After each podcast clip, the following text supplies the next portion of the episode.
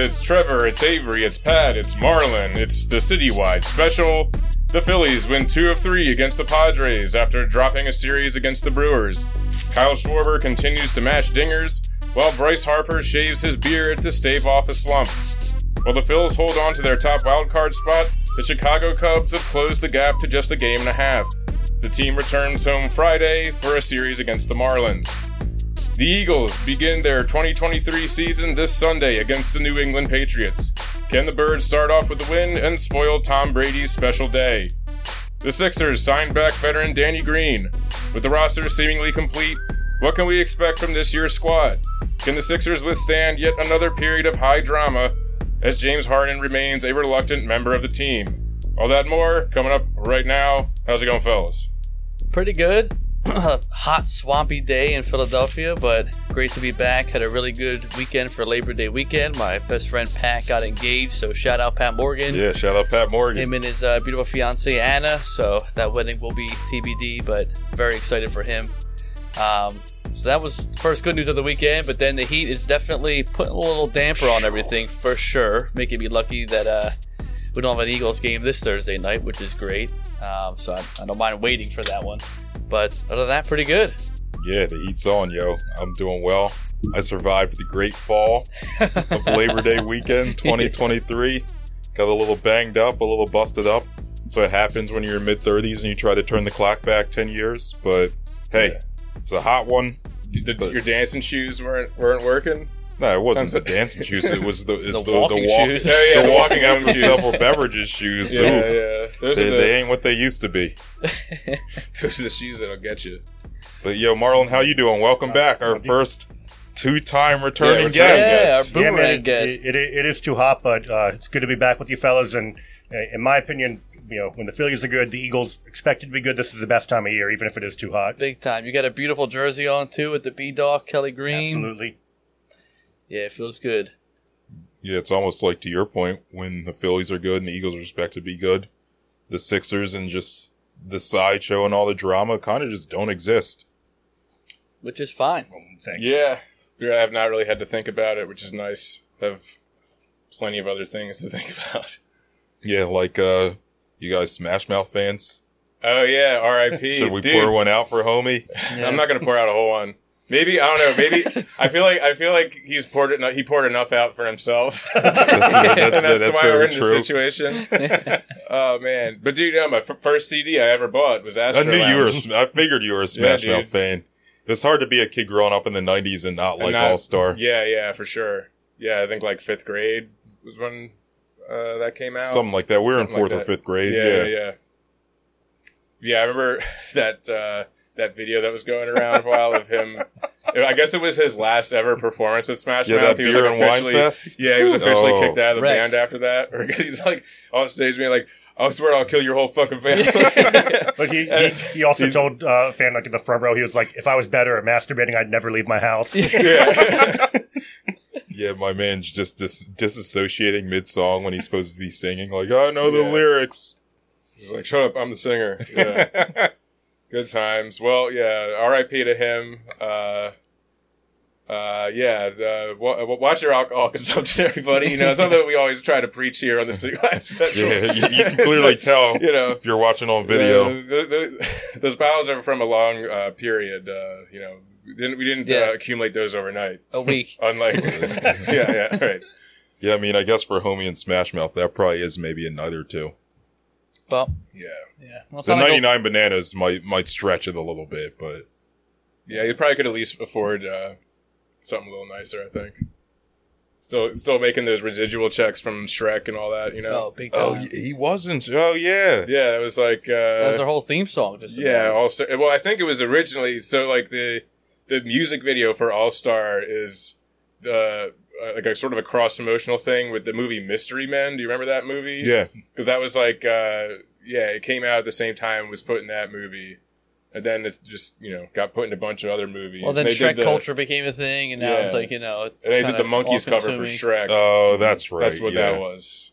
Yeah, know a lot of know a lot of Smash Mouth history over here. Yeah, clearly. Are you Yeah. are you still a fa- or I guess you can't. I did buy one of still their be a fan. I did buy one of their later albums like a few year, like years ago because it had it? like It had this one like kind of decent reggae song on it, so that's why I bought it. And I think it had like Ranking Roger was featured on Oh. it, so it was kind of cool. But uh, yeah, I think that was. I think that was just about it for Smash Mouth. well, You know, that- well, they're clearly at the end of the their careers, at least as that band. yeah, I don't know. I mean, they apparently they have they had been touring without without the guy, Oh, so I don't know. They're still still Well, keeping it going. It's like having a spare tire fall off your car. You know, you can still go, but the backups are running low. yeah, true. Yeah, they're got to be like pretty old now anyway. Yeah. I mean, I you can't imagine. be. he was fifty six. I think. Yeah, you can't be like sixty years old playing All Star. I wouldn't think. Eh, I. I mean, you probably can. It's just a different. I mean, it's What sixty year old is an All Star at anything? uh, it's like I, don't know, we probably have some sixty year olds that listen. No Uh, disrespect, sixty year olds. well, judging by the Russian hockey league, I'm sure Putin is probably always an all star, he's yeah, he- north he of sixty. straps on the. I don't think he's once in a allowed to be anything but an all star over there. There was, I remember there was uh, uh, this one. I think it was some like African country had like their like president demanded to be put on the, the like the national team, Hell yeah. and they got like inserted into a game, and it was just like the funniest thing you've ever seen. Just this like guy who's probably like sixty five years old trying to play with a bunch of like twenty two year olds and shit. Yeah, it's that's that's that's always fun letting the uh, letting old uh, you know tyrants play Yeah, go for it. It's like the movie Dictator pan- panning out in real life. Yeah, yeah. Damn. Well, how Yeah, we want I'm- to jump I'm into good. this? Yeah, then? well, What's let's- top let's- on the docket here? I let's guess start we with can the start with the Phils. Phils. Yeah. Yeah. we just saw them cap Hey. off their series with the Padres. Nice win there. Another good day for uh, uh, Wheeler. I almost called him Chris Wheeler.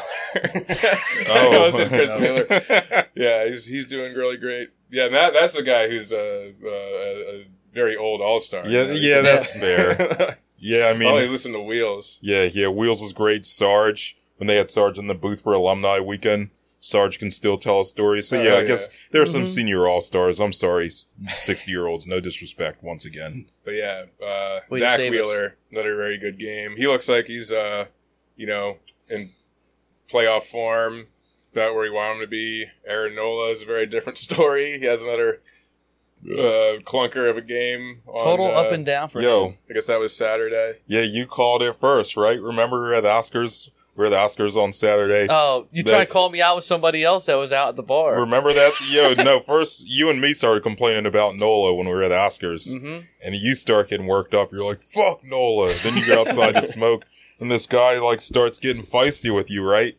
So then Nola gives up like three or four runs, and I turn around. I had your back.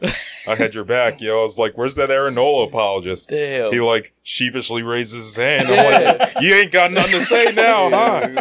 At least he raised his hand. though. I appreciate that. He that. was like kind of embarrassed to do it, but he did do it. listen, I Yeah, respect you that at least. your guns, you know. You know, we called it. I mean, we praised him last week. I'll be the first to admit it. I was like, dude, it felt good to have Nola's confidence back. Uh, but again, key word here, consistency. My man, I don't know what it is. His mojo was there for a second, and now it's out out the window. Um, they had a good bounce back game today. Hoffman looked good today too. Put Oh, him- Jeff Hoffman's been killing it, dude. he put himself Uncle in a hole. Yeah, put himself in a hole and had a great little comeback there. So the bullpen itself has looked good, but Nola is Nola. I, I mean, you know, you're going to get games where he's your ace, and you're going to get games where you're scratching your head like, what the fuck is up with this guy? So it's, I don't know, nothing to do it. But that was great. Yeah, shout out Oscar. It's a great bar in Center City, Philly. But yeah, called that punk out, and it was great. Yeah, I mean that, that entire series against the Brewers, like, Tough. yeah, they're they're like we said going into it. I think I I said last week I was kind of nervous about that series just because the Phillies have had this success, right? But most of it's been at home. Yeah. the Brewers are a good team, especially at home, and they got some arms. They got some pitchers. Granted, the pitchers weren't really what did in that first game. It was the fielding and the bullpen. Yeah, they They kinda game let us Friday. down, Uh, yeah. that was brutal. Trea Turner hits a, like a what was it, like a three run home run to take Yeah. the lead in the eighth, and then And then Ball goes Alvarado, right I think, was it? yeah, I think Alvarado started walking guys, Mhm. and then there was that uh, ball down the third base line. Should have been the end of the inning, um, and then you know goes right under Alec Bohm's glove. Kind of sometimes you kind of forget that he's still like kind of an average third baseman. Like he comes up with some big plays once in a while, but there's a reason why like he's you know Still the guy who not exactly a, considered a Gold Glover. still the guy who fucking hated it here a while ago. You know. Yeah, yeah. yeah, but it also probably doesn't help that he's getting bounced around the first base every four games That's true. too. True. Like he can't really develop as a stout. For, we don't have a true first or third baseman, honestly, and you know that definitely shows. I mean, Yeah, yeah. whoever we have as a patch job, Hodgepodge on the corners. he's a better. Yeah, it's tough that way to be able to pin a guy for development that way. But his bat's been great. You know, fielding is always okay. But when you got Stott and Trea Turner in the middle now playing phenomenal defense, you don't feel so bad at, you know, them messing up here and there. But you know, tough series. We knew we got, we had that stretch at home for a minute. They were hitting, you know, almost four home runs, five home runs a game. We knew they were due to slow down, but not a terrible series against Milwaukee. Would have loved to win that series, but they got one and they just finished off a you know a winning series here against you know the Padres. So I always think of that stupid ass fucking song that they did in the playoffs, and I always makes me laugh when we beat them in a series. Manny's gonna cruise. Bryce is gonna lose. That's, That's what's what's That in. shit cracks me the fuck. I had to, Oh. yeah, I definitely had to go back and watch that. Especially when the one guy's like, "Slow down, slow down, you're going too fast." and they have to like, like, dude, this is like so fucking they corny. barbershop quartet. Like that, those are definitely some six-year-old guys who are not all stars. Not Oh, all-stars. dude, they're No. bench warmers, man. No, no, they're in they're in the AAA. minor leagues. Yeah. Same guys. Yeah, Yeah. but you know, we'll see. Can't, can't have sports in San Diego. It's not a sports Well, did- town. It's never. It's not going to happen. Did anyone No. else hear? I think it was like the sixth inning today. There was a very audible, like boomingly loud uh, E A G L E S. Oh, yeah. shit. Yeah. Hell yeah. So- I was listening to the radio yeah. feed and that got picked up. So I Hell guess yeah. we got more fans there than they do. But Yeah. I mean, probably. I remember Big time. whenever we play the uh, like you know the Rams or the. I guess I don't even know if we've had a game against the Chargers in LA since they moved there, but I know again, we played the Rams. I think we did. I at the think old we had one stadium. the first year. Yeah, yeah, It's when you know, Carson Wentz pretty- blew his ACL out, Well, That no, was the that's against the Rams. Rams. We did have one against the Chargers, I think, that year too, though. yeah, like we- Aaron yeah. Blunt ran all over him. Yeah, that's right. yeah, yeah. You're right. Yeah, you're right. okay. Yeah. But yeah, those games are always like feel like home games. But yeah, that first game, I guess, Labor Day, Monday, dude, it felt like a Phillies home game. Whenever the Phillies would do something, I Yeah. hear the crowd cheering for us. It was like audible Phillies fans. And like, whenever San Diego would do something, the crowd was not half as loud. Yeah. Yeah, But So- yeah, I mean, I don't give a damn about the Padres, man. Such an annoying team, annoying Yeah. franchise. I'm glad they've disappointed immensely this year. Shitty colors. yeah. After they signed uh, Xander Bogaerts and all this stuff, they were supposed to be. Uh, I think I heard him say on the on the broadcast today that entering the season, their playoff odds were like 85 percent. The only team in the NL that was higher was the Braves, and now they're at less than one percent. It's wild. Yeah, Well, fuck them. But the Phillies come home. You know, we're playing what the Marlins up this weekend. yeah. Marlins Funny enough, back at home. Marlins back. Yeah. We play the Marlins now in Philly. It's kind of funny. they stole my name, by the way. I was born before that team was founded. Yeah, that's yeah, true. That, yeah, that, that would make sense. They were, what, 94, 93? Something like that. Yeah, they did steal your name. Yo, And then he won a World Series like in four years you got to sue with Darren. Daulton. I should. You got to go go for their ass. but yo, so a couple things I had right. It's Harper, you mentioned he shaved his beard because Ah. he was 0 for Yeah, 16. my man looks weird. Yeah. he looks odd, I was man. saying he looks like he looks like his name's Chaz Harper. like they were talking Damn. about on the broadcast last night. Like, yeah, he looks like Bryce Harper in 2012. It's like, no, he doesn't. yeah, he He looks, looks like, like, an older, significantly older. older. Yeah. but no, yeah, yeah. It's weird. Yeah, I mean, it's some some people like you get to a certain age and it's like you just kind of have to have facial hair. You look kind of weird. And I guess I, I think Bryce Harper might be one of those people. I feel like the tandem between that and then Trea Turner going on for the paternity league too is like, damn, this is some kind of fucked up anti mojo shit happening right now. Like the dude had like a seven game home run streak, was doing great. Now he's away. Does he come back and have a fucking shitty Yeah, run? I mean, potentially. He's his a very momentum might be off. yeah, He's a just clearly bring a it- just big. bring the baby in the dugout. Just have him. You can just you, you can do both at the same time. I think they only they only get like three days or something. Yeah, I think he has to come back. Yeah, Friday. but uh, Good man, kiss the baby on the head. Make sure it's crying and awake, and get up, get back in the fucking. yeah, you parental know, parental leave is. Uh, we're not, paying really the the three hundred same mil to be a is. dad, or paying the three hundred mil to play baseball, just until the end of the season. Then you got all summer to be a dad. Did you see that? Apparently, like it was. uh it was. It's been like uh, like when he had this baby. It was about nine months after his deal with the Phillies was announced. So you know, Hell yeah. doing a little celebrating once you got that once you got that contract. Good for him. Yeah. Knows he's got 300 mil coming. He'll be able to take good care of that kid. Yeah. Hello. Yeah. Why not? Yeah, I was listening to, uh, well, I wasn't voluntarily, but like I fell asleep last night with the game on the radio on, on WIP. Like I woke up, it was a little after one, the game had ended. And this WIP caller was screaming about how whoever the host was, I think Jody Mc, uh, Jody McDonald, I don't remember. But he, whoever the host was, the caller was screaming at him because he wasn't giving Trea Turner enough shit for not being there at the game because his son was, be- or kid, I don't know if it was a girl or a boy, his kid was being born. It's like, yeah, You you, should so- be giving him a hard time because he wasn't there. Yeah, you knew after a loss someone was going to be that mm-hmm. guy for sure. Yeah. And it's like I happened to wake up at Are you the sure it perfect wasn't Pat that moment. was it was like, was his, name, was his name Pat from South Philly? yeah. I happened to It wake was- up at the perfect moment just to me. hear this call, and I was like, "All right, I want to roll over and go back to bed, but I got to hear this." That's The hysterical. guy was just giving the host so much business, like, "We need Trea Turner." it's like, yeah, but Hey, you, wouldn't- you don't think his wife and his kid need him right now? Like, get a grip, dude. That's hysterical.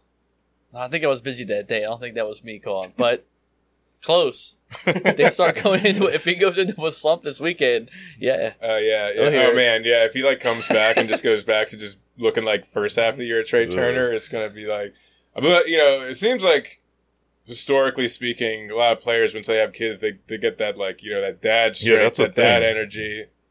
They start playing real good. So we'll see. in like an off-season kid, I feel like like Embiid had the whole summer with the kid. You know, he had time to actually Yeah. appreciate it and then play like an MVP. Where I feel like mid-season at the peak of playoff performance, I feel like it seems like you should plan when you know that you're gonna have three, four months off. You should kind of just plan it to. But I mean, hey, maybe Sometimes- maybe it wasn't expected. Yeah, I mean, sometimes it just happens. man. true. We don't know their whole Yeah. details. They could have had issues or whatever, but. yeah, yeah. Three hundred million dollars put that out the window, so that maybe they weren't thinking about it. Do you, do you guys think if Brandon Marsh hit a cold streak, is he more likely to shave his giant beard or to just come out with dry hair? Oh, I don't think he could ever do dry hair. Yeah, Maybe he would that's just a good question. maybe he would just shave his balls. I bet you his balls are probably super hairy too. he shaves the rest of his body Yeah. except his head. Shit you can't Yeah. see. He's just, yeah, his chest and everything, just completely His like. back. We're his gonna butt. cancel out every other hairy option. The dude's probably built like a Neanderthal everywhere else. Hair He's gotta be, dude. Yeah. It would be funny though if his balls did have a giant ass beard too, like they just split down the pants. You know what I mean? So yeah, if you're gonna shave one beard, what are you gonna shave? Probably the ball beard. Yeah, The Gotta less be, visible yes. one. Yeah, Yeah. that's fair.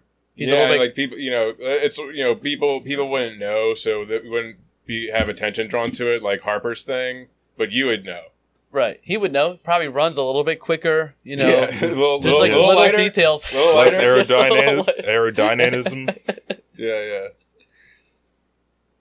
Yeah, I Oh. can't. I can't imagine him ever getting rid of the wet hair. It would be funny, yeah, if he just like sh- like shaves like the top of his head, but he keeps like the bot, kind of like Oh, God. long in the bottom, Rocks a Every- skullet. just Ew. enough, just enough so he's got a little, so he can keep that that long shit Man. wet in the back. Yo, you can't rock. No one can should ever rock a skullet. Yeah, that's a, Oh man. that's like uh, like if you're balding, just shave it all, man. You can't be bald with a little mullet on the bottom. That just Yeah. Or looks start wrong. selling meth because that's what you look like. Like that's honestly what it is right there. What oh about god. someone who's bald with a rat tail? No, yeah, that's pretty bad. That Th- don't Those are all like uh, I'm gonna move to the other side of the train haircuts. right? Like, you see the For real. Yeah. it's like uh, I'm sure he's nice, but I'm not taking any chances. but he definitely puts wild turkey in his coffee. Like I'm not. Yeah, my man woke up and smoked a pack of Marlboros. yeah. Oh man. But yo, I guess one of the things that I was thinking watching mostly that like the Brewer series in that first game is how concerned are y'all about the pitching? Last week we mentioned Kimbrel, I believe. But Yeah, little clearly bit. I issues mean- more than just Kimbrel right now. Yeah, I mean Alvarado's been a little shaky since he's been back. Kind of walking a lot. Like I mean that game against the uh, Brewers, where I think he ended up walking the bases load. He just like could not find the strike zone at all. It was just you know, you know he, ends up like walking some guy that was like their like eight hole hit like you know It was the Alvarado throws like 100 miles an hour. You know, like you you just you just challenge a guy like that and, Mm. and try to blow it by him, but you just could not find the zone. Um, yeah, I don't know. I mean, it's just like uh, I- I'm confident in all their abilities. It's just a matter of if uh, they get hot at the right time. So hopefully, I mean, the bats are good right now. I'm a little, a little like worried that by the time October rolls around, the bats are going to kind of like peter down, and maybe we're like peaking too soon. But Hmm. I don't know. It's just the nature of the playoffs. It's just kind of a dice roll. It's what's going to be working at the right time. We'll see. I don't know about well the two things there. I think the bats, like, it- I mean, obviously the the threat of them peaking too soon that way is always looming, right? You don't want to. They had they're not going to hit sixty home runs, whatever they hit in the month of October or whatever it is coming up for playoffs, but. The lack of home runs at the beginning of the season kind of made this seem even more impactful. Like now they're finally starting to hit. But had they been hitting more, you know, day to day and doing fine, it probably wouldn't be a big deal. I don't see the bat slowing down so much as the pitching. I don't know. I mean, you're going to play. You know, we got lucky last year. We had all that good mojo going. We were at home. That clearly, whenever they were home, they're good to go. Um, but I think that the bats will stay as they are and still be consistent and good to go. Hopefully, Trea Turner comes back and is at least half as good as he was before the kid. But I'm sure he'll be the same. I mean, the guy's been riding high. Now he's got a kid. He's been having the best stretch he's had since he's been in Philly. Like I'm sure vibes are going great in his head. Hopefully, um, you know, I think though that Philly's coming back home to Citizens Bank Park, knowing that they have the playoffs here at home for most of the games in the beginning, at least when you're playing lower seeds for hopefully the first series. That'll be the reset game to be like, all right, like we're good to go. This team's experienced. Everybody that has a good day when they win, they're like, we're one step closer to be back, you know, in Philadelphia in October, in mid late September for the playoffs. Like, I don't think that it's anything to be too concerned about. And I kind of had that same sentiment, I think, last week too, about Yeah. just kind of not getting too low when it gets low and not getting too high when it gets too high right now. But that, that's what I think. Yeah. I mean, you were there last week. Like, you kind of said, yeah, not to worry about it.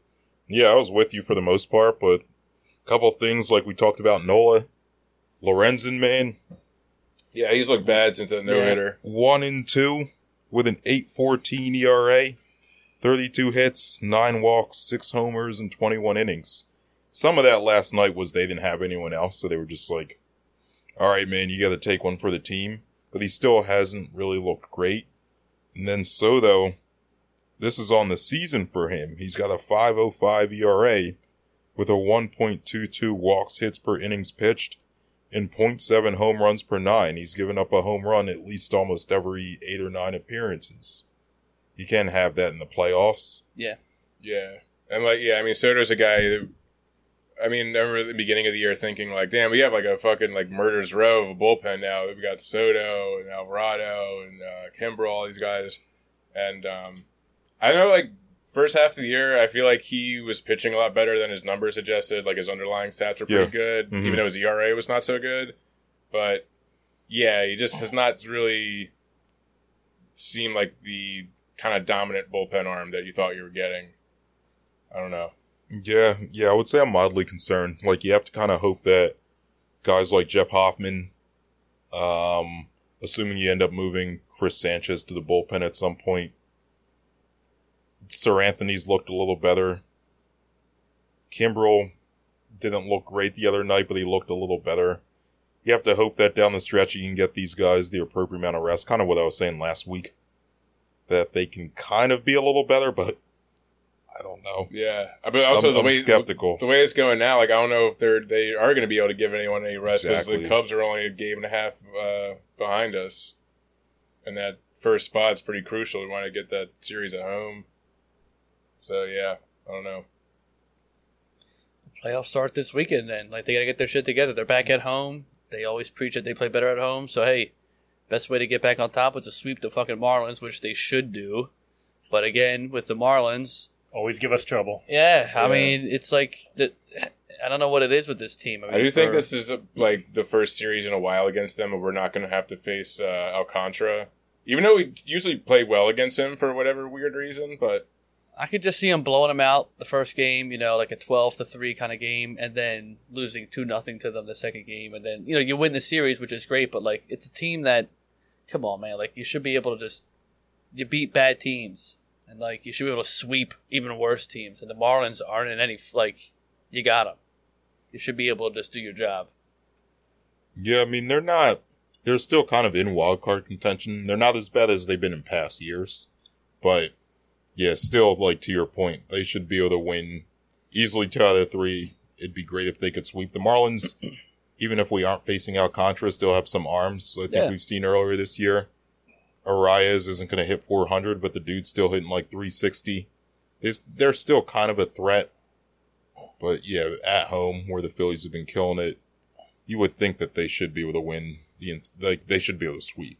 If they play, I mean, it could be Yeah, almost this- every this game could get rained out this weekend. ominous. Yeah, I don't know. Oh yeah, it's true. I mean, every every Friday. Look, honestly, going to Tuesday is calling for rain now. So I, who knows? Might be a wet weekend. Oh, But yeah, I guess Trevor, to the point you had made, the Cubs are right on our heels, man. Since the All Star break, the Cubs are thirty-four and seventeen, yo. That's the best in the MLB. Like by like a few games. I think that's like three games better than the Braves when I looked it up today. Yeah. I don't think that's including their win today. The Phillies, since the All Star break, are 28 and 21, so not bad. Like five and a half games behind them, but that five and a half games is a big difference. Cubs have a 101 run differential. Ours is like after today, probably like 82. So like they're a good team. Like, Yeah. it's kind of scary. Yeah, definitely not a team that I thought you're gonna have to worry about. They were going into ass in the first half. Yeah, yeah. Cody Bellinger, man, he's like Should have he's traded coming for him. alive. yep. Yeah, I don't know, man. They're yeah, they're good. Yeah, just got to keep winning series. Their schedule is a little harder than ours. They got six against Arizona, who's kind of like the Marlins on the Mhm. fringe of wild card contention. they still got three against the Braves. Like end of the year, the Braves might have already clinched, but hopefully they still have something to play for. then they got three against the Brewers, which like that's their main competition for the Central. Those are going to be tightly contested. So their schedule's a little harder. I think the Phillies only have the series against the Marlins and the series against the Braves. Everyone else is well below 500. But I think this is going to come down to the wire. I don't really like it. All you can do is look ahead, but I mean, I feel like the Phillies have played better once they are kind of backs against the wall. When they have a big lead with everything, they usually slip a little bit, and then they slip a little bit more. You're like, well, at least we're still four and a half games ahead, or three and a half games ahead. Where when they get down one and a half, one game, whatever, someone's jumping a bit, they'll put it together. I mean, the team they're playing kind of below the class, like below where they should be for what our expectations were for the beginning of the year to begin with. So I think that this is all on them. I mean, they're they have a chance to finish the deal and play some a pretty weak schedule. They had a weak schedule all last month and they dominated. They did their job then. Yeah. But September's a new month. Reset. You know, you started off a little shaky. You had a really good series and stuff like that with the Brewers, and that kind of punched you in the mouth. You got back a little bit with San Diego. Let's let's get back on track here in September. Hit some dingers. Have the bullpen get back right. We'll be all set to go. You can't control what the Cubs do. The Cubs, yeah, kudos to them, having a great, you know, second half of the year, fantastic. But the Phillies, not for nothing, woke up too. I mean, we might not be top two in the league or number one in the league in, in terms of record, but looking at this team, it is a visibly different, more aggressive. You know, they're coming out to hit some runs and, and strike you out a lot. So let's just hope that they can control what they can control, and that's what's just right in front of them. Just need Kyle Short at a home run every single game. I think you know. It'll He be- just broke uh, J Roll's record for most uh, oh lead, off, home, runs, in a Damn, season. Yeah, yeah, Yeah. another So, today.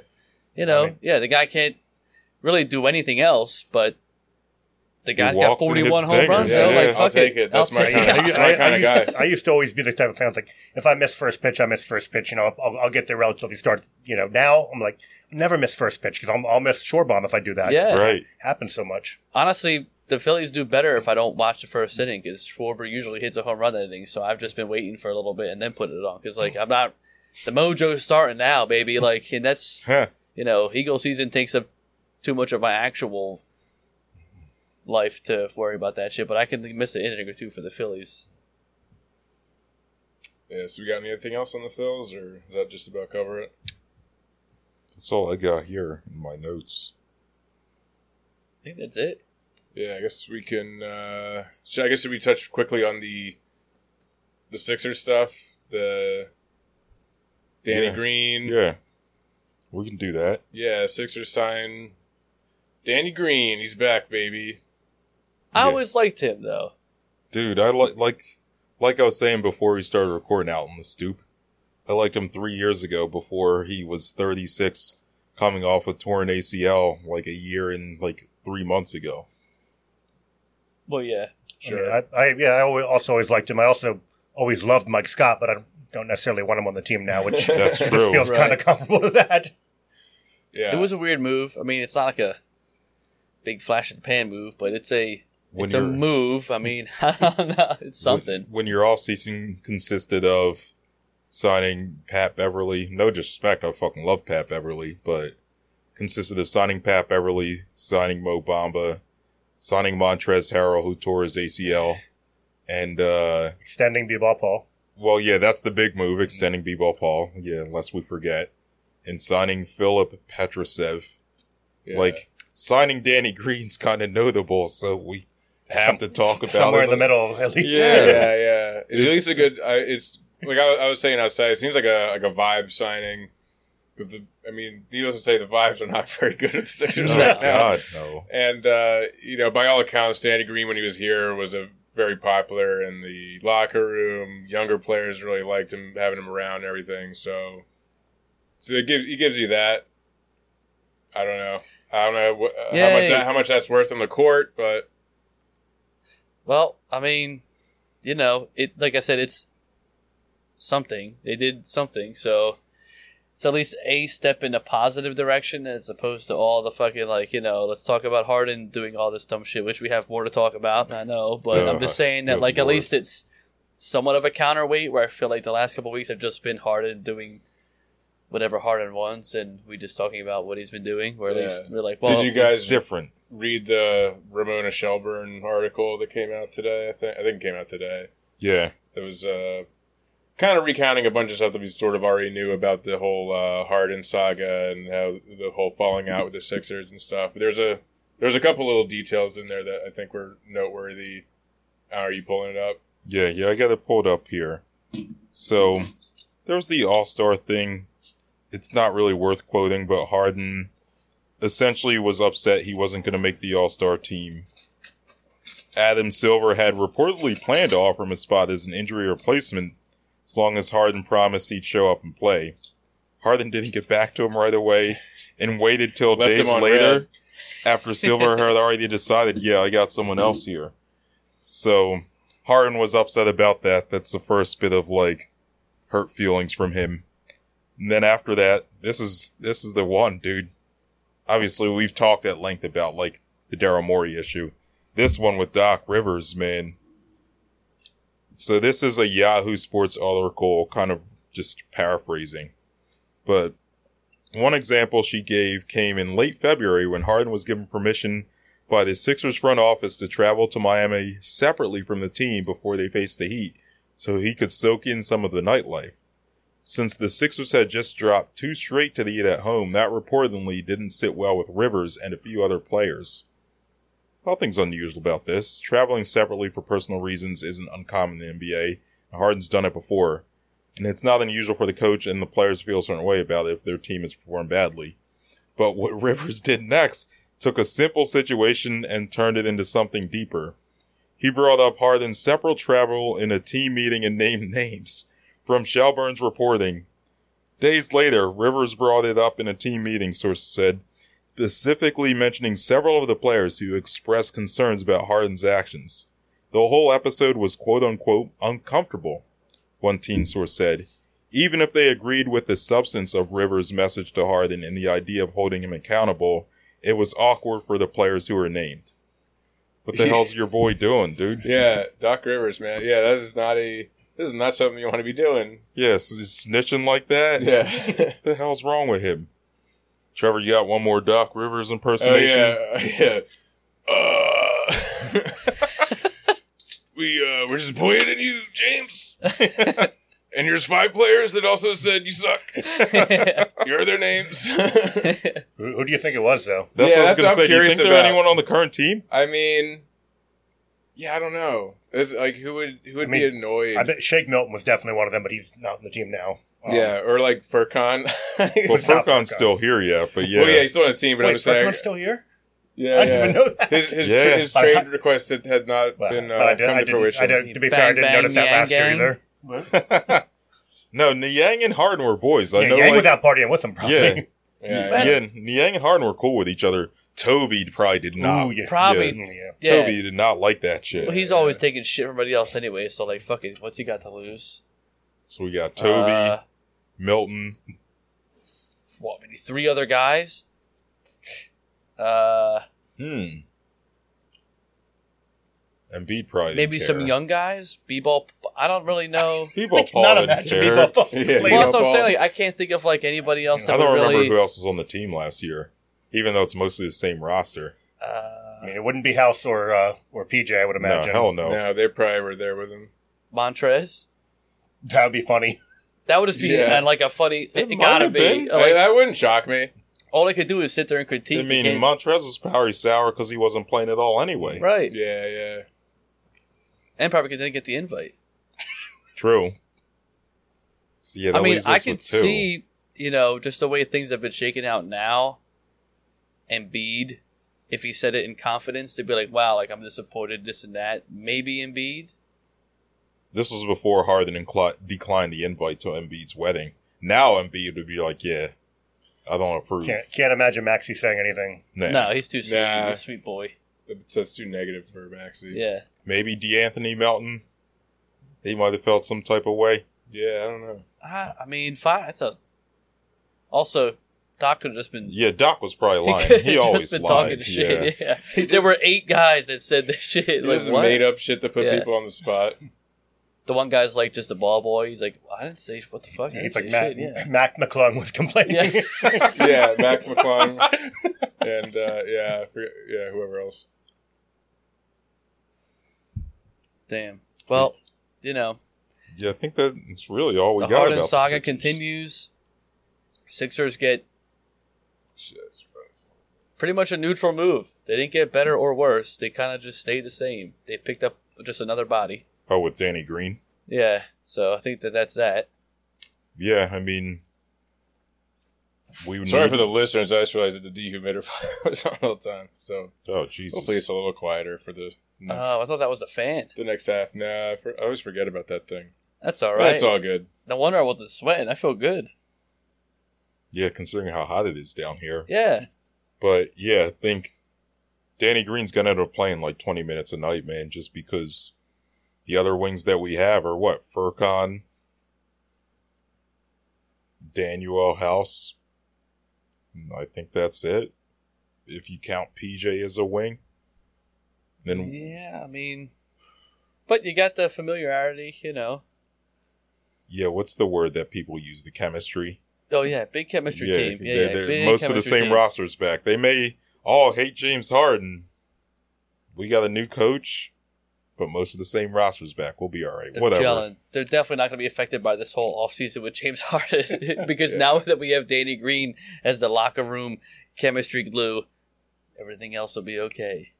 Yeah, this season's going to be a nightmare. Yeah, no, it's gonna be brutal. It's gonna be ass. Although maybe they'll just be good enough to like make the playoffs. So we, this is what's gonna happen. We're not gonna care about them all year. We're gonna be like tuning in for big games here and there, watching a little stupid tournament. Like Trevor said, they're probably gonna win that bullshit and be like, "Wow, this is great." And then they're gonna suck for a little bit. They'll sneak into the playoffs, and then we'll start caring too much. They'll win the first, you know, the first series. We'll be like, "All right, maybe there's a chance here," and then you know the wheels just start falling off again, and we get depressed and sad, and that's about it. We're back on this podcast spitting vitriol again, like I last see season. it came out the the bets for the what's it called?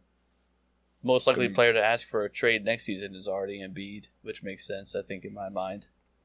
He Yeah, said It's he's Embiid, willing it's Zion, which is whatever, and then I forget who the other three are. Embiid has said he's willing to stick it out through at least the start of this season. I think he's going to come back really motivated. I seen like that one picture of him and Tatum working out. Uh, and Embiid yeah. look like more ripped up than He's he getting usually jacked. does. Damn, he said Boston, here I come. So I think he'll come back serious and motivated and like ready to prove a point. It's just, do they get someone there to run with him? Because Harden's clearly not going to be feeling the same way. I'm But kind of over him unless you learn how to be healthy and not get hurt. There's nothing really else he could do. He was the MVP last year in the regular season. but that's the thing. Maybe he and learns how to be healthy. Maybe now that he's won MVP, he buys into load management a little more. It could I happen. mean, Maxey says he gets 1% better every day. How many days has it been since game seven of the Celtics series? At least a hundred. Yeah, so, you know, so it's we- be that's- exponentially better. Yeah. the whole one percent day everything is also kind of bullshit to me, but that's a whole other thing. That's you ain't like down with the whatever, one percenters. It doesn't make any fucking sense. What's he come back to be like? Anyway, I'm With compound interest, you get pretty good, you know? yeah, yeah, yeah. damn. Yeah, I guess that's pretty much all there is to say about the Sixers. Yeah, we'll have plenty Yeah, of time they to talk Sixers when Yeah. training camp starts in a few weeks and the shit show really begins. But how Clown about show, them birds, bird baby? gang, baby. We're Go on the We're clock. only Go a birds. few days away. Yeah, Ugh. one more sleep till actual football. Not Mhm. not the Eagles, but I'll be excited to Yeah, watch a football game again. true. First big hit to fantasy football, or at least up in the air with Travis Kelce Oh yeah. hyperextending his knee. Questionable for the game. I feel like he's not going to play tomorrow. Yeah, but he'll a probably knee be back in a week or hyperextension is pretty serious. But yeah, no, it's, it's a bone bruise. They, they Oh, come out and yeah, say it's he a bone Yeah. No, I, I think he is going to play. I think he's gonna play and get bruise? like hundred plus yards and two touchdowns. Still, it's like classic KC bullshit. Well, he's, he's going to play because that bone bruise, like playing tight end, is like if you, if you want to sit that out till it gets better, that's like three to six months. This it's not going to get worse. It's just going to hurt like hell the whole season when he's Okay. playing. You know. So I yeah, I expect him to play tomorrow. Boom. Who's got him in? Or no, none of us has Don't him you in got it? fantasy. I do not. no, I I think forget. Chris has him in our league. All right. Yeah. Well, whatever. I ain't worried about it. It's a tight end at the end of the day, but it is Kelce, so I do see that. Yeah, But he's won me a league or two before, Yeah. but enough, could enough hurt about. Mahomes though. Well, anyway, yeah, yeah. We're, more about the bird I got gang Sky here. Moore. I'm cooling, dude. Yeah. Birds face off against the Patriots. 425 on Sunday. They play Mac Jones. They play a decently up and coming, still top five, top 10 defense in the league with New England at home, 425. And they're doing a Tom Brady tribute, which he will be at the game. So they're going to be juiced up there playing against the defending NFC champs who were in the Super Bowl and the last team to beat Tom Brady in the Super Bowl while it was with New England there's gonna be I if that was flipped if the flip if the script was flipped, I know the link would be fucking rocking. Yeah. If they had you know Big Dick Nick out there, Yeah, I was and gonna say, if were, it was you Nick know- Foles day. Yeah, you know, but it's Tom Brady Day and it's Boston. They're gonna be all kind of some weird shit. You know, It's a, it's the most expensive um, uh, resale ticket in the NFL. You you can't get it basically. boom. I Um, bet. Yeah. because you know all those New England fans don't want to give those tickets up. No, But let me. But is there anybody on the team in the Patriots right now who ever played with Tom Brady? I mean, I mean the fans are going to go nuts. I don't know if the team's going to actually care. yeah, think Mc- Van McCourty Noy is- retired. Yeah, McCourty they're retired. retired. Van Noy's been gone. Uh, There might be like a Maybe an really O obscure lineman? player. Yeah. maybe some O lineman. But for the most, Jalen Mills was with us yeah, when we yeah, played yeah, them. Yeah. yeah, he he helped defeat Tom Brady. Yeah, so. he's still there yet, but that, that he'll was like the next sabotage. off season. A Yeah. little sabotage issue here.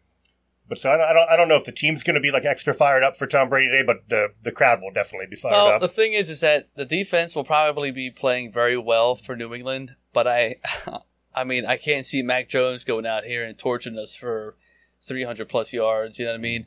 Their run game with you know Stevenson's probably going to be yeah, the their biggest. run game's nice. Yeah, that's But- probably gonna be the big I'm kind of concerned about their run game. But we got the healthiest.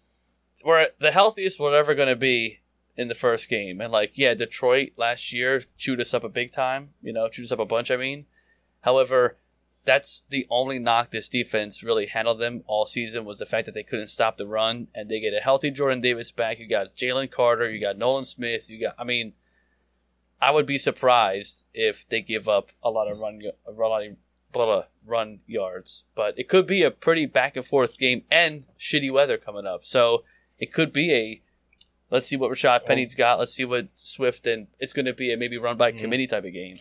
only concern I got about our run defense is so, you know, that that defensive front is really good, but say if they get past that, now you got Nakobe Dean's never started a game before, and is Zach Cunningham going to be our other starter? Or Yeah. Kristen? yeah. So, so two guys, two guys who have never played for us before. One of them's never started an NFL game before. That's that's scaring me a little bit, but but I think our I think like the the eliteness of our defensive line can maybe compensate a little for that. Yeah, I'm not, like if I would say like my biggest concern about the Patriots offense is anything, I would say it's their running game against our linebackers and our safeties.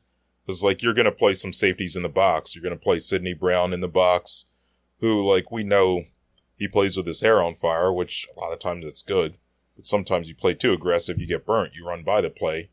Or you're going to play like a Terrell Edmunds or Justin Evans, which there's a reason why these guys are available, like with all due respect. Yeah. Yeah. So like, yeah, I'm kind of concerned about that. Mac Jones doesn't scare me. The the only quarterback more mayonnaise than Will Levis, if you will. oh God, that's a good one. um, I'm not intimidated by him at all, but they also got Zeke. Not that Zeke's anything that he used to be, but you get Zeke in the red zone, Zeke can still plow over some dudes, man. Yeah. If they get to the red zone, You- I mean, I'm just We saying. can get to score predictions, but you seem like really confident. Sure. If Zeke, is Zeke going to score? Probably, but I'm okay with that. You know, you get third and goal, fourth and goal. You're still an NFL athlete. You know, that's your one job, and he's put on a couple more pounds. So yeah, I can see them getting in. We Mhm. weren't unstoppable from a defensive run standpoint at the defense. When it comes down to passing, though, I feel like we're going to get ahead probably to a little bit of a lead if we play like we should play. And you're telling me Mac Jones as quarterback with the subpar O line is going to torch us with Juju Smith Schuster and DeVante Parker? See, that's the thing. Come I on now, think- they got no receiving core. I think they'll keep it close in the first half to the first three quarters, but we'll like some sort of turnover leads to an offensive touchdown. Then they'll have to play from behind in the fourth, and that's where we kind of just put it away. I think But it's I on. think for the first half, Does, we're going to be kind of taken aback a little bit. does, Well- does does the coaching ability of Bill Belichick scare you guys at all, or do you think his time has kind of passed?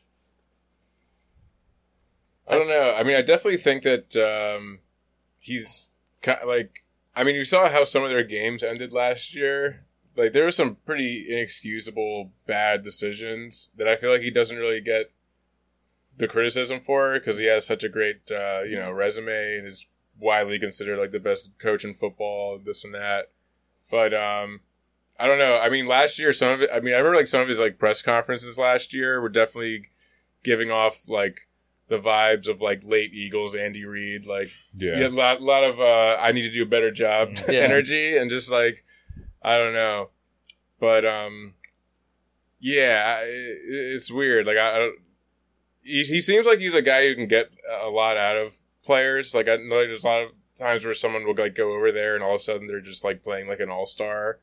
Uh, like fucking like Patrick Chung. Remember when he like Right. left the Yeah. Eagles with there? Have to bring him up, yeah. yeah, yeah. Um, yeah, but like, uh, yeah, I don't know. I don't know if um, he like scares me the way he used to. Here's what I think the thing is with him is schematically, I think the NFL's kind of passed him by in some ways. Like this is a guy that's been coaching since like the 90s. The game's changed a lot, and I don't think he's fully adjusted with it. But at the same time, like to your your guys' point, like he's developed players still. He developed a Patrick Chung.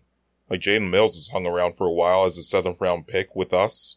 You know what I'm saying? Like the McCourty guys, like they were in their mid 30s still playing pretty high level football. So I think as a motivator and just like as a manager of people, I think Belichick's probably still very good. I think schematically he's just kind of washed. I I don't know if he's washed. I think that he goes back to even the 80s. I mean, he, he pretty much got his tenure under Bill Parcells, who was a defensive minded, run heavy kind of guy. And, you know, he had a probably brief stint of Cleveland Browns greatness before the franchise folded for that quick minute. But, you know, they had a great run when he was their coach there for a hot second. Um, but I think that his teams historically have been, even under the Tom Brady era, focused on, except for a few seasons with you know Randy Moss and things like that. But really, a great top ten defense at least, solid O line, and a top ten run game, and that's really what's gotten them through all that era. I mean, Tom Brady, not for nothing, that playbook for, for Belichick is pretty simple in terms of just dink and dunk passing. Every now and then you open it up. Andy Reid's more West Coast, you know, a lot more deep bombs. You know, you want a Tyreek Hill, a DeSean Jackson, things like that to help you out. Even uh, T.O. back in the day.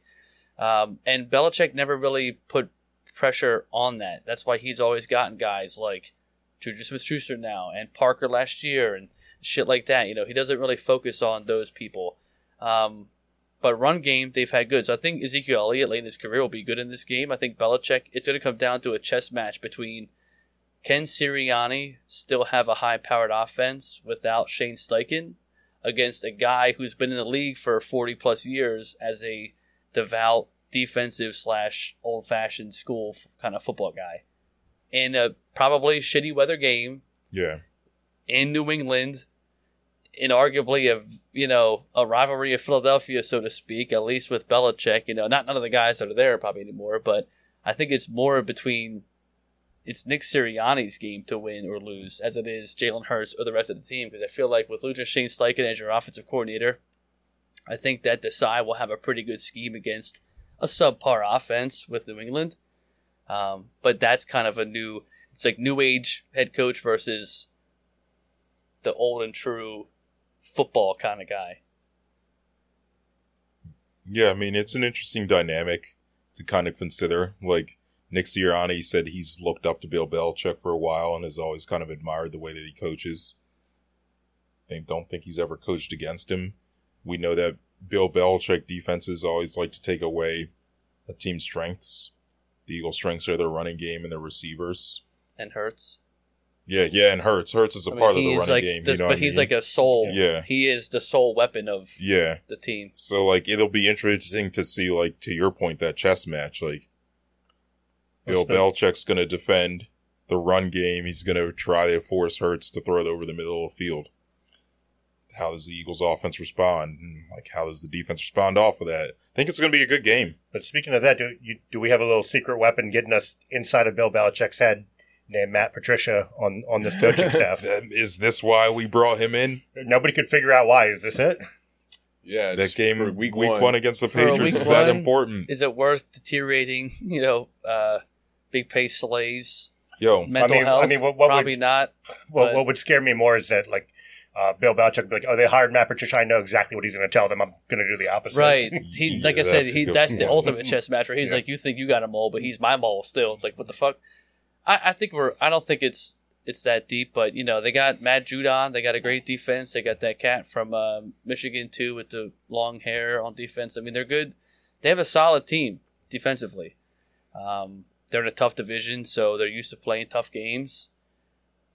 It's gonna be an interesting game. Week one too, so everybody's just ready to hit someone that's not in their same jersey. yeah, But I think they come out with a win. I think I had it on the books as a win.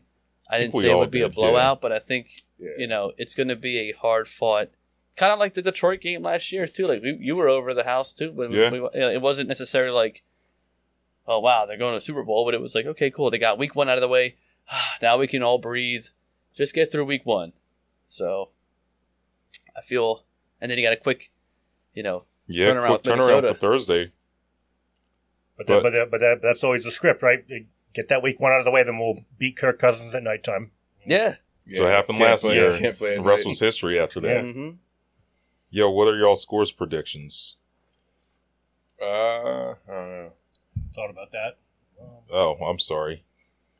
Well, why don't you start us off there? Yeah. What you got? Oh, so I think we cover, but barely. I think the What line the right line? now is three and a half. Three and a half. So I think we win 26-21. As I said, I think their their run game's kind of going to give us some trouble. I like Nakobe Dean. I think long term he figures it out, but this is his first game starting. I think they're going to kind of fuck with him some some with like some play action, some RPOs. You don't really have to worry about like the read option, like the QB runs, but I think like they'll come up with some unique schemes to kind of mess with our linebackers. That's what Belichick does. Yeah. But um, I think overall, like first half will be tight. Second half, our offense will figure them out. We'll end up winning 26-21 in a game that isn't as close as the score indicates. All right, I got one. So that line interests me because that seems like a line that's trying to tempt people to bet the Eagles. Uh, three and a half. If you, if you had been casually following all offseason, you'd be like, the Eagles are going to win by way more than that. Um, so I think they're trying to draw us in, and that we are going to win by 27 to 24 and not cover. Okay. Okay. Uh, I'll, let's, I'll go. Uh, I think it'll be a little more high score. I think it's gonna be 31-24 Hmm. Eagles. Pat, what you got, yo? I'm going to say 27-17. Okay.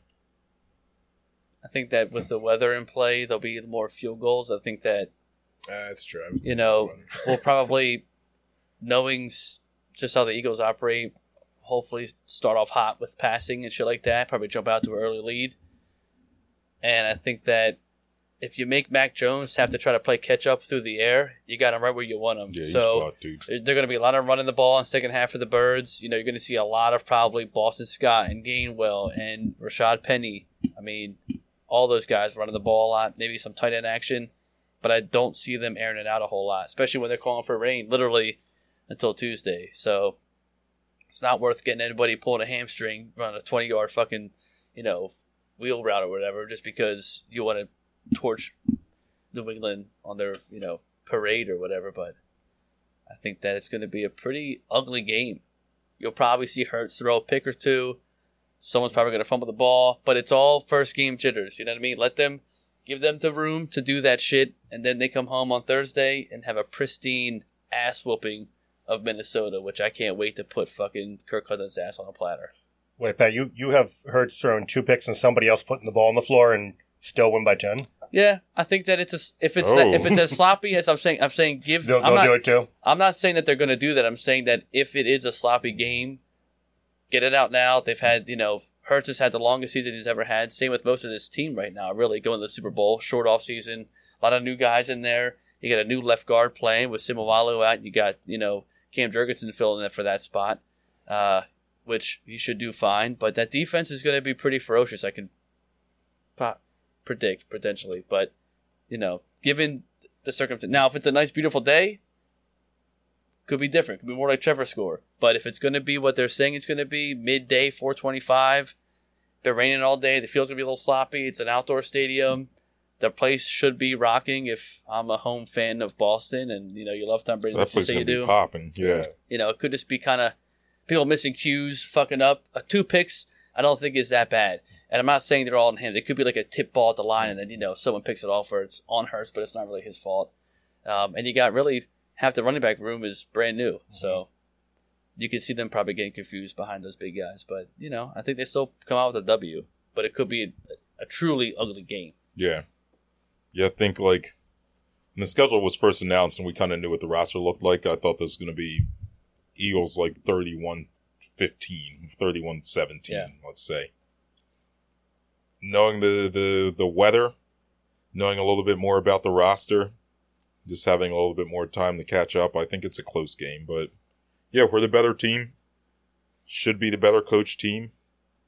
A couple things scare me, but we should win. And we still don't have a punter, so we're going for it Yeah, on fourth Siposs- downs, and we're Siposs kicking is field gonna- goals. He's, he's on the Yeah. practice squad. Yeah, he's if gonna we don't, Yeah. guess, yeah. They've been probably trying to see if anyone else pops, but no one has. Just just let Jake Elliott punt it too, and, and save that roster. spot for Right. somebody else. Honestly, or just fucking go for it. Yo, why He's don't done it teams before do a that? couple times. I don't know, man.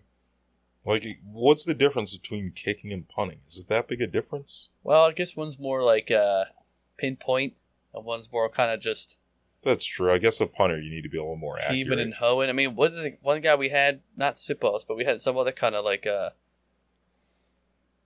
not Bobrovsky, some weird shit like that. That one punter we got that was Australian or some weird shit like that. Savroka? Yeah, South Rocca. oh, yeah. Sam Rocco was the guy. See, yo. that guy isn't going to be a finesse kind of field goal guy. That guy's just booting that ball. Yo, what about Sebastian Janikowski, the Russian kicker that loved to drink? Can he punt now?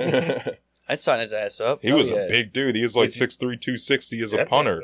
How old is he? I mean, you said there were, you said there were no sixty-year-old All Stars. Ah, oh, Eh, he's about 45, man. Bird gang, baby. Tom Brady was 45 and he made Yeah. a Pro Bowl. That's true, well, Your boy. my boy. But not this week. Don't not be, this week. yeah, don't be Speaking blushing of- over here. Yeah. Relax. But- you but- got all but- pinked up with the cheeks. He said, "My boy." But speaking of speaking of Marlins boys, should we talk about Mr. Chip Kelly? Yeah. Okay. So, fellas, last time I came on here, I made the case, you know, for why as Eagles fans you should like and respect Tom Brady.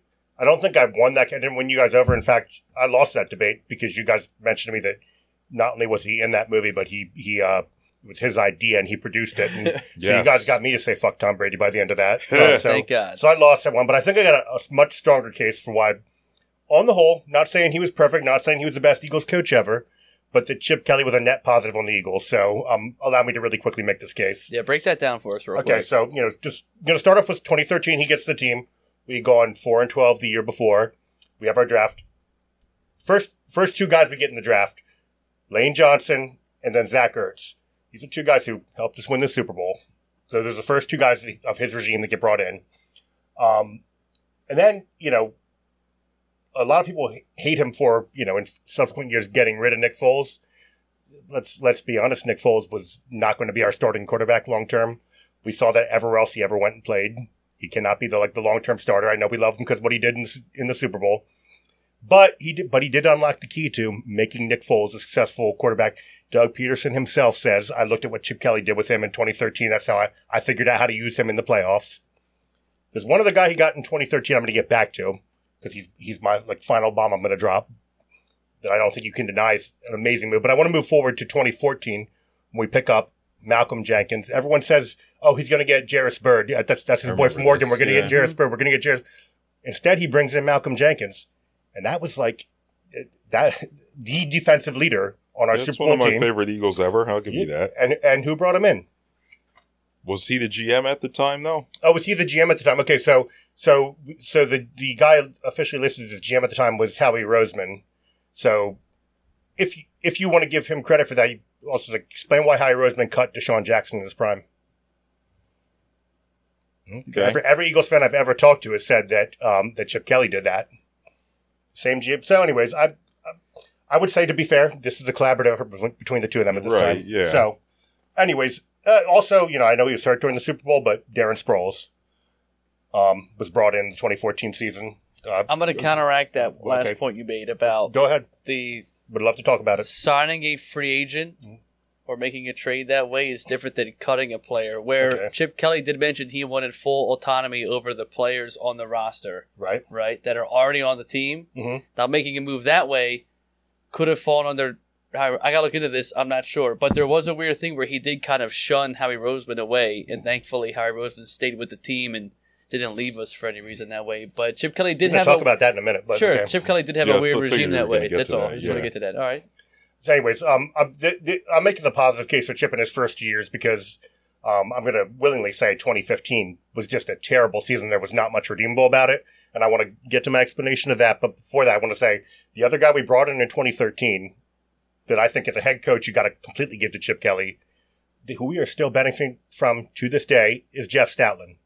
Jeff Stoutland was brought in by Chip Kelly in his first year, um, and that's why we can, you know, not Yeah, only, not only to have a, a great guy who can who can help us win the Super Bowl, also like why we can be like, oh, let's go get a guy, and Jordan Mailata, who's got raw talent but's never played football in his life. You know, uh, we can't make that move if we don't if we're not like we have the best, not only the best O line coach, but probably the best position coach in all of the NFL. Yeah, that's fair. So we'll give you that one. so to me, that's a big one, and th- and that's that is a position coach. I think that's the head coach who brought him in. He survived um, Chip getting fired. He survived survived Doug getting fired. Um, hopefully Nick stays for a long time, but if he does get fired in the next you know five ten years, I hope I hope he stays for the next guy. You know, uh, one of our best assets. Good Now- Chip.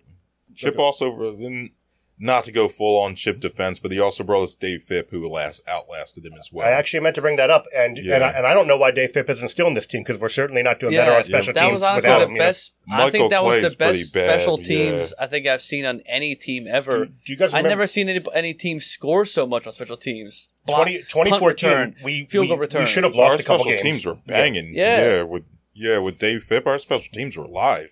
Even after Chip left, they were still very good. Mhm. Yeah, so that's a that is that's a coordinator level guy he brought in. So I, I think he put together a, a lot of good aspects. Now, 2015, I just- I just want to ask you guys: Have you ever seen before a a situation where this guy's out as GM, this guy's in as GM, but the guy who's out as GM is staying here, And not not only the, the owner says he's going to stay here, and and but the guy who gets kicked out of being the GM says, "Yeah, I will stay here." I, I don't think I've ever seen that scenario ever in any other football team ever. Not that I can think of. Do you guys think that's a little weird? I mean, Like that, like that. Maybe Jeff Lurie was saying to Howie, "You- "You're going to be right back in this next year. We're getting rid of him."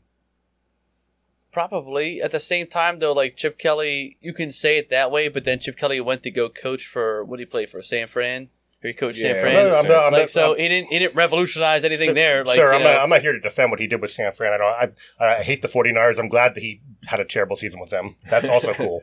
That's another cool thing he did, in my opinion. I mean, after that, like, I guess this would have been the 2014, 2015. No, this would have been the 2015 into 2015, 2016 off season where we signed.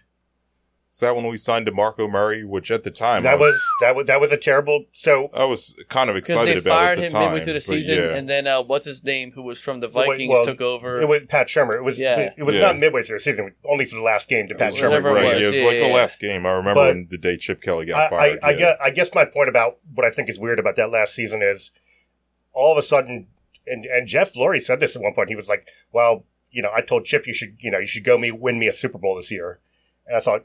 It's, it's funny. Every, everyone like the kind of fan response um, to 2015's disappointment was, uh, Ch- you know, Chip Kelly said he was going to win us a Super Bowl, and he he never said that. Uh, but apparently, Jeff Lurie said you're going to win me a Super Bowl in one year. well, That- that's a little bit of an unrealistic expectation. With the maybe roster may- that may- he had. maybe maybe it maybe it takes a guy to do some wild moves and take some wild gambles to try to win a Super Bowl in one year with a team that he thinks is good but not really close to winning a Super Bowl. Well, I might counteract that with Jeff. Le- Jeff could see like how, despite some of the good football moves Chip made, how he was just wearing on everyone personally, like I the will coaching staff, the I- scouts, the players, him himself. Like, I will agree with you. I, if I, th- I think I think the reason that Chip kind of, in my opinion, get, got put in an unfair situation and, and quickly fired in 2015 was because he was an asshole. But yeah, I think that's a. You can't say an asshole got put in an unfair situation when you just called him an asshole. I mean, I think that Chip Kelly, you know, Bill Belichick's an asshole too, but he doesn't get put in unfair situations. because he's got but- seven fucking rings. And he had Tom You Brady know, for a lot of those. I'm just yeah. saying, you know, fi- you can't compare that at all. But your point is that Chip Kelly in the rankings of Eagles coaches sits. So so so when when What is when, your defense? Is that he's a so- great Eagles coach? What do we? what that, that he my my defense is, is that is not that he's you know I think I think he had run his course and it was time for him to go. What I what I don't like is the way that Eagles fans look back and they're like that was the worst thing ever. No. Um, and, and because because you know look guys that, guys that we remember fondly, Andy and Doug, and obviously they accomplished more than Chip ever did. They also left us in, in what felt like a worse state than what Chip left us in.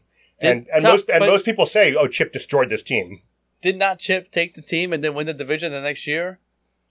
Yeah, took Chip took the team, won the division next year. Right. So he didn't lead the team, and it was pretty much the same Did, team. did, did Doug not take the team and win the Super Bowl in two years? So how did, how bad did Chip leave them? I'm not. I'm just saying is that like you know, there were things. Well, you had Carson Wentz, a whole different quarterback scheme too. He had he got rid of Nick. Anyway, I don't He- know he- if that he- makes sense that way at all. We can't turn into Carson Wentz defend. defend I'm not- I'm just saying, though, it's not like we you- cannot come full circle. I'm not coming full circle no. that way. I'm just saying that we did go for a top five pick, and then we drafted Carson. It was a whole different. That changed the whole dynamic of everything. Except we had certain cornerstones brought in by Chip Kelly. You know, uh, Lane Johnson, Zach Ertz, Malcolm Jenkins, and Jeff Stoutland. Who Yeah, I think Jeff Stoutland's the big one that I had kind of underestimated. nobody nobody's ever nobody's ever really given him credit Sure, for but bringing we're not Stout. talking but- about Fletcher Cox, Brandon Graham, Jason Kelce, uh, No, Jason they They Peters. were were Andy. Reid guys. We're yeah. not talking. We're not talking. We're not going to give credit to Andy Reid for the Super Bowl. Oh, I, So I, you I, wouldn't- I, I no, think you- people no, do. I think know- people do. I I think that you made it a very big point to say that we won the Super Bowl because he brought in two players, Three. three with okay, fine, three players and a couple of coaches who, yeah, of course, Salon's the man. Love that guy. I'm not knocking any Three. of those. I'm not knocking a move that way, but I think that it's a little bit. But it, but it's it's not it, you're talking about like it's not three random players. Malcolm Jenkins is like the guy everyone remembers from that defense. He's the number one guy. Yeah, I, I think got his it's jersey. sure. Yeah. I'm just saying. I think it's a little naive to then put the fact that Doug Pederson's success with the team is based off of some of the moves that Chip Kelly made. Of course, the team is an ever evolving and ever adapting and growing team from the coach prior, but no one was saying, "Oh wow, we won that team because Andy Reid." Like no, the team, yeah, we drafted we as an Okay. organization drafted these players. So I think that you're Okay. getting a little too hung up on Chip Kelly's attachment and touches here and there for things. but like, that- like I said, I'm, I'm, not like I said at the very start of this. I'm not trying to convince anyone he's like the best thing that's ever happened to this team. What I'm saying is, so uh, 2013 and 2014 were two good years, and then he had one bad year and got fired. So he had more good years than he had bad years, and he left our team in a, in a in a place to win a Super Bowl. He had a good year for sure, but I will say that I think the thing that people get upset about is the fact that, like, yeah, he we had we caught lightning in a bottle, we got a little hot streak, we won the division, and then nothing really happened with that with a solid team. And then the year after you win the division, it's the way that he went about the next moves. Guys that didn't fit in the locker room, guys that didn't mend to his program or call him sir, or whatever the fuck he was doing there with that weird little cult that he had going on in the locker room. But you get rid of guys that are stapled guys of Philadelphia, DeSean Jackson, LeSean McCoy. I mean, come on now. These are moves. You trade LeSean McCoy for Kiko Alonso. What? So do you, so what? so do you That's so all- do you, I- so I'm, do you ju- I'm, ju- I'm just saying. Listen, you came in hot with your takes, and I appreciate Yeah. that. I love that. No big deal. That's awesome. Mm. However, you got to be able to own the fact that like those aren't smart moves. And sure, he might have. We don't know who drafted. I doubt Chip Kelly was the first one to say but it could have been a tandem of two. Lane Johnson and Ertz for sure. Staple franchise guy, Eagles Hall of Famers. One's definitely a Hall of Famer in Lane Johnson. No knock on that. But at the same time, he made some terrible moves. He didn't kill the franchise, and we definitely benefited from some things he did moving forward. But he's not like this missing piece that helped us out. I mean, he did do a lot of weird shit too while he was here, which I feel like you're just brushing under the rug. he did do it. He did do a lot of weird shit, and then, look, he definitely And made what's bad the moves. I mean, difference statistically between Sam Bradford and fucking Nick Foles? Nick Foles tied the record for most touchdowns in a game, and then you get and then you bring Sam Bradford in who does what? Nothing. Okay, well, Sam Sam Bradford was a, obviously. I mean, he got hurt, and and and we had to play Mark Sanchez, and that wasn't good. Though I would say I would never have thought we could have done as good with Mark Sanchez as we did under Chip Kelly. To be honest Oh with you, man, no, we we can't be talking about this. yeah, you, you don't Oh, want to. Yeah, that, this is this is actually deeper than I intended to go. But Yeah. but but oh god, but but I will just say, I mean, he made he made some bad moves. Every coach makes bad moves. You know, every every GM makes bad moves. Uh, I could talk about Nelson Agholor, um, although he also did help us win the Super Bowl.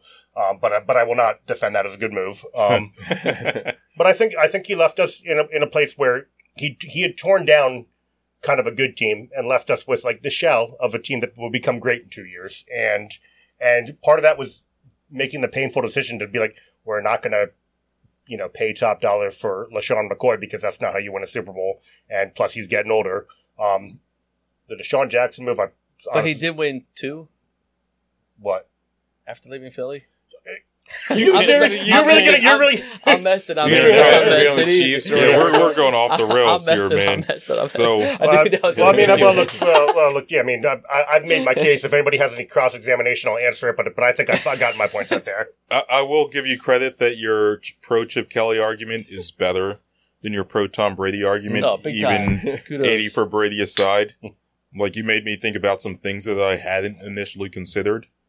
Ultimately, I think at the end of the day that Chip Kelly's biggest downfall was that he was such a huge asshole that it was just kind of hard for not only the players, but the coaching staff, the scouts, the front office, Jeffrey, for everyone to kind of work with the guy. With that said, I think he kind of changed a lot of the way NFL teams are coached now. Yeah. The RPO, the spread offense, um, run pass, or I said run pass options. Uh, what, what's the other thing I'm thinking of? Zone reads. Yeah. Like the, the whole like philosophy of having a quarterback that can run that style of college offense, can also run a pro offense. It's kind of brought in by Chip Kelly in a lot of ways, and he For kind sure. of proved it can work. Certainly, there were some downsides to the way he coached, like running a hurry up. You run a three and out, your defense is back Yeah, on the field in defense was a minute and 30 crushed. seconds. Yeah. Like your defense on the field for 75 plays a game. Like, there were certain things about him that did not work.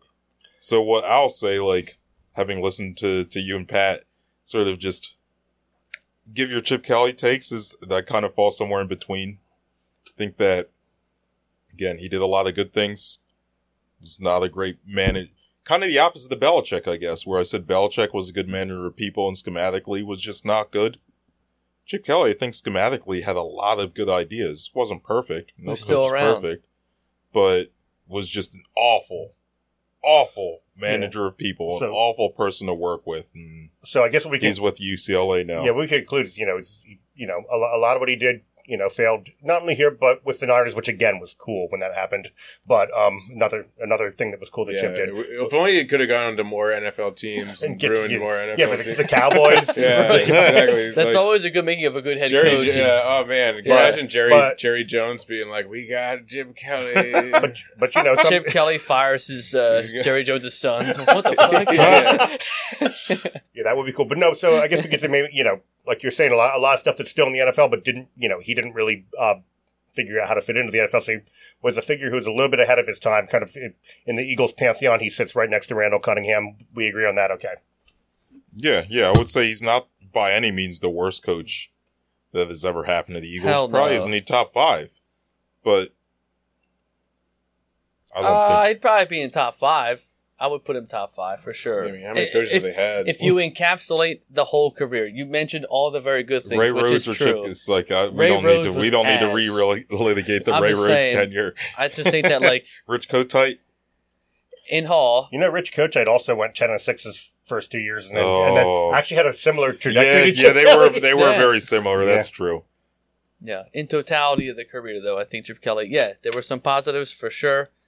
Also some negatives. You didn't mention the fact that he drafted a fireman either, but Wait, Well, whoa, let whoa, whoa, whoa, whoa, whoa! I'm That, that Chip Kelly was not here for No, that. that was By 2011, man. all right, all right. Hey, well, I had to throw a little, throw, I had to throw a little something out there. A don't bit. don't bring that. I mean, he drafted Nelson. He drafted Nelson Agholor and Marcus Smith. You couldn't bring those things up. I'm now. I'm now. I'm making your yeah, case for you. Marcus Smith was ooh, ooh, that's painful.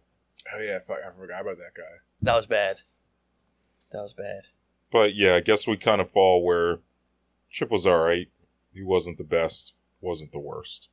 Yeah, You're. Yeah. like I said, I'll give your credit, give you credit for your defense of Chip Kelly a lot more than your credit for uh, your Tom Brady I, defense. well, I appreciate that because Tom Brady was never an Eagle. You know, I love my Eagles first. You definitely have way more knowledge of the Chip Kelly shit, which is phenomenal, as opposed to the Tom Brady argument, which is good. I'll take that. So should we talk about this diarrhea plane? yeah, we can't not talk about the diarrhea plane. Yeah, a little more time, I think. Yeah, a few minutes. Um, so there was diarrhea on a plane. there was a, there was a was it going from like Atlanta to, To- to Barcelona, Barcelona, yeah. all the way to Spain. So it got like two hours into the flight. and They had to turn around. Yeah, this guy had crazy ass diarrhea. I guess it was the there was a video that showed it like go. It must have been like he was trying to get to the bathroom and just like couldn't keep it in, and it was just blasting all over the floor. What do you think he ate?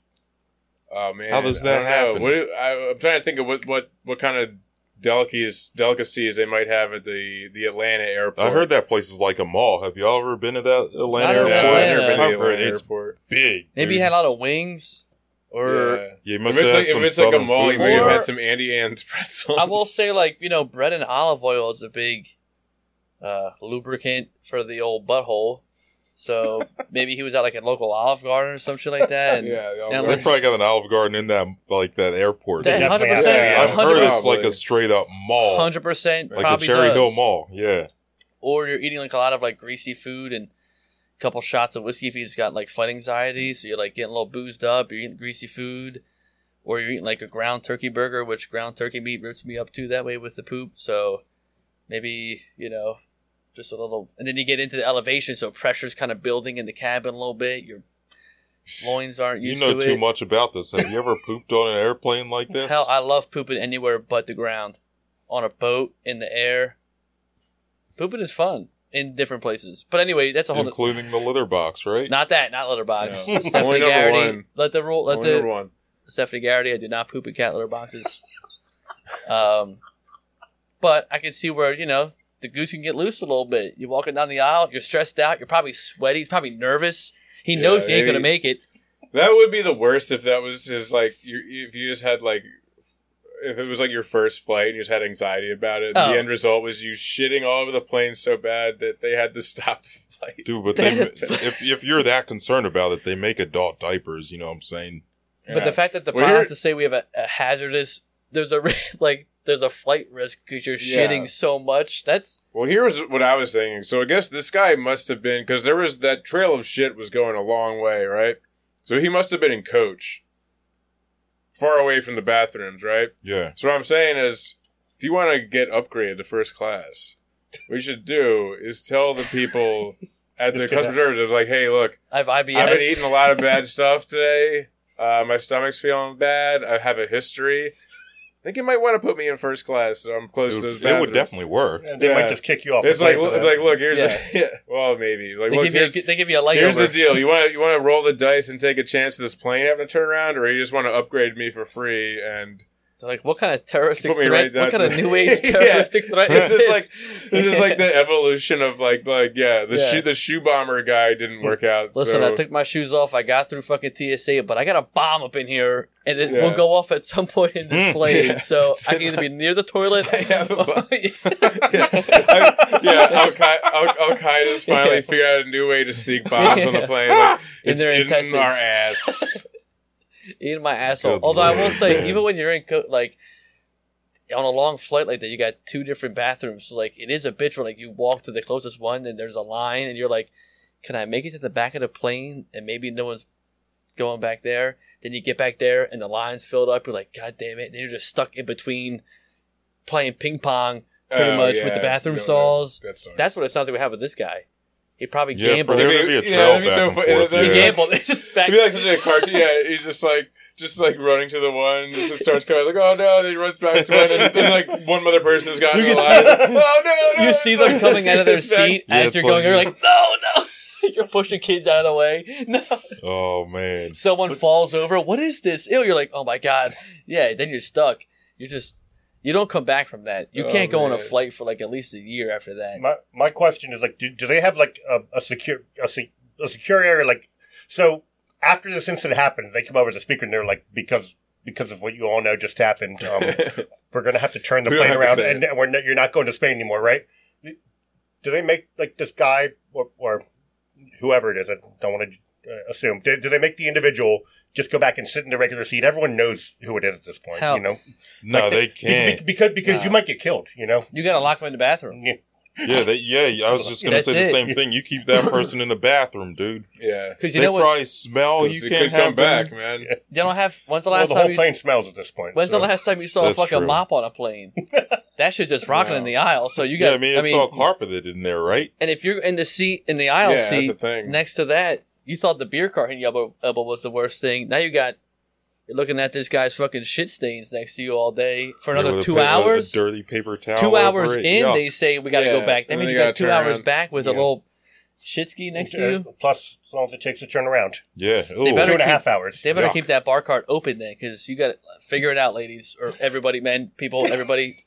Uh, you know that. Fuck that. Mm-mm. Yeah, That's I was a- telling you guys this outside, but I had this happen. Well, I didn't have this happen to me, but it was like uh, I did have a a flight that had to get turned around on the way to my brother's wedding. It was going from like San Francisco to Hawaii, and this guy just, I guess, just started like trying to destroy one of the bathrooms. Just like You have to define destroy. I don't. Well, I didn't see what the aftermath Well, was. no, you have to mm. say because he could be destroying it Oh, with his own fecal yeah, matter. no, he wasn't. He wasn't like blowing his asshole over the place. He was like physically assaulting the bathroom. There with, you go. with, Okay, with with his fist. I guess that's that's different. and yeah, like yeah, Because he was constipated. destroy can mean many things it with was a bathroom. yeah. We were just sitting there and like we knew that something was.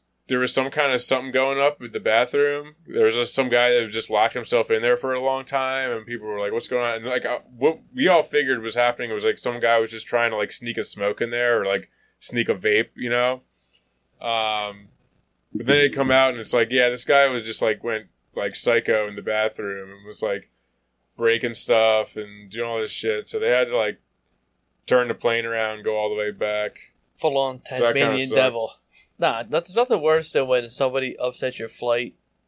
I knock on wood, it hasn't happened where we had to like turn back around, but I couldn't imagine how frustrating it has to be to then waste four hours of your life just going into a U-turn on a plane. Dude, what if that's like your honeymoon or some shit?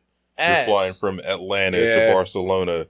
You got like a cruise. We got to- like meals. We got like you know like vouchers for like the time in between to like go get food and shit. So that was kind of cool. enough. yeah, that ain't nothing but- if it's my honeymoon and also- I missed a cruise. I think of they also like gave us like uh like some money, like some whatever. But um, Also, thank God you don't have like a hype, like a uh, what's it called, a sympathetic shitter. You know how they have like sympathetic vomiters, so like if someone smells vomit, then it oh, makes him throw up a little bit. uh, You know what I it's just mean? like, Like- sort of a chain reaction. all Everyone's like, well, if he's shitting on the floor, I'm gonna shit on the floor. You know what I mean? Everyone starts shitting on the floor. And it's, There's you some guys like, oh, I didn't realize that was allowed. Yeah. oh, yeah. yeah, I'm, not, I'm not. I'm not waiting for that bathroom the line. good old Someone's- fashioned poop party. someone's weird uncle that's already wasted is like, you know what? Fuck it. It just gets naked and shits all over the plane. You're like, well, this is interesting. Is sympathetic shitters a thing?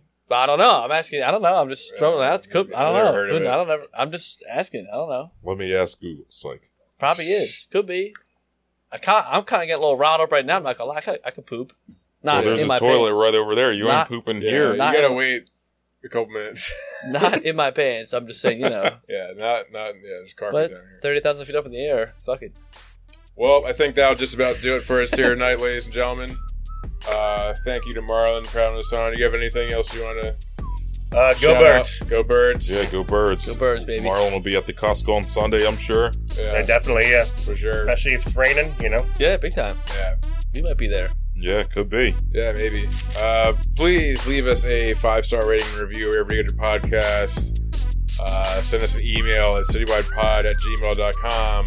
Find us on YouTube now. We're uh, hopefully, I don't know when I'll get this one up because I'm leaving town tomorrow, but hopefully it'll be up soon.